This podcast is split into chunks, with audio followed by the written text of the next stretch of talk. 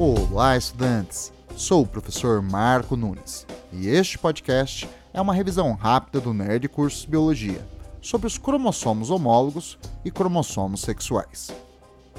Nas células somáticas humanas, há dois lotes cromossômicos. Um herdado do espermatozoide e o outro do óvulo. Cada lote tem 23 cromossomos nos gametas. Então, as células somáticas que possuem dois lotes, ou seja, 23 pares, possuem 46 cromossomos. Para cada cromossomo que vem do espermatozoide, há um correspondente que vem do óvulo. Entre eles, 22 pares são considerados autossômicos, pois não determinam o sexo, e um par é sexual. Os pares de cromossomos autossômicos correspondentes possuem mesmo tamanho, forma, posição do centrômero e os mesmos genes, posicionados nos mesmos locos gênicos. Portanto, são considerados cromossomos homólogos. Já o par sexual é homólogo no sexo feminino, mas não no masculino. Em fêmeas, os dois cromossomos do par sexual são chamados de cromossomo X. Por isto, dizemos que elas são XX.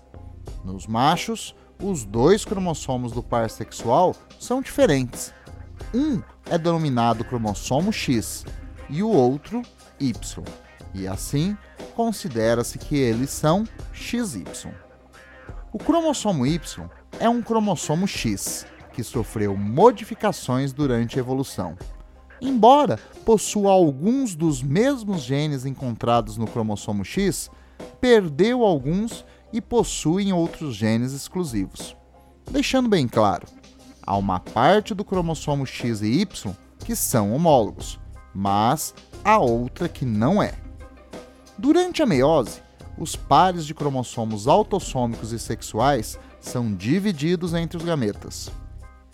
As mulheres só podem passar para os óvulos um cromossomo sexual, o X. É só esse tipo de cromossomo sexual que elas possuem.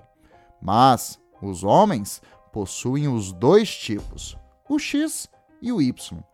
Alguns espermatozoides recebem um X, mas outro o cromossomo sexual Y.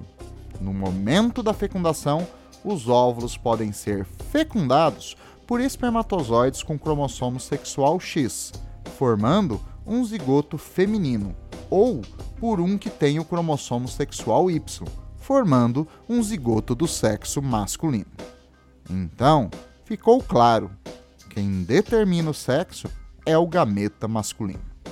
Bom, gente, é isso aí. Continue firme nas revisões e bom estudo.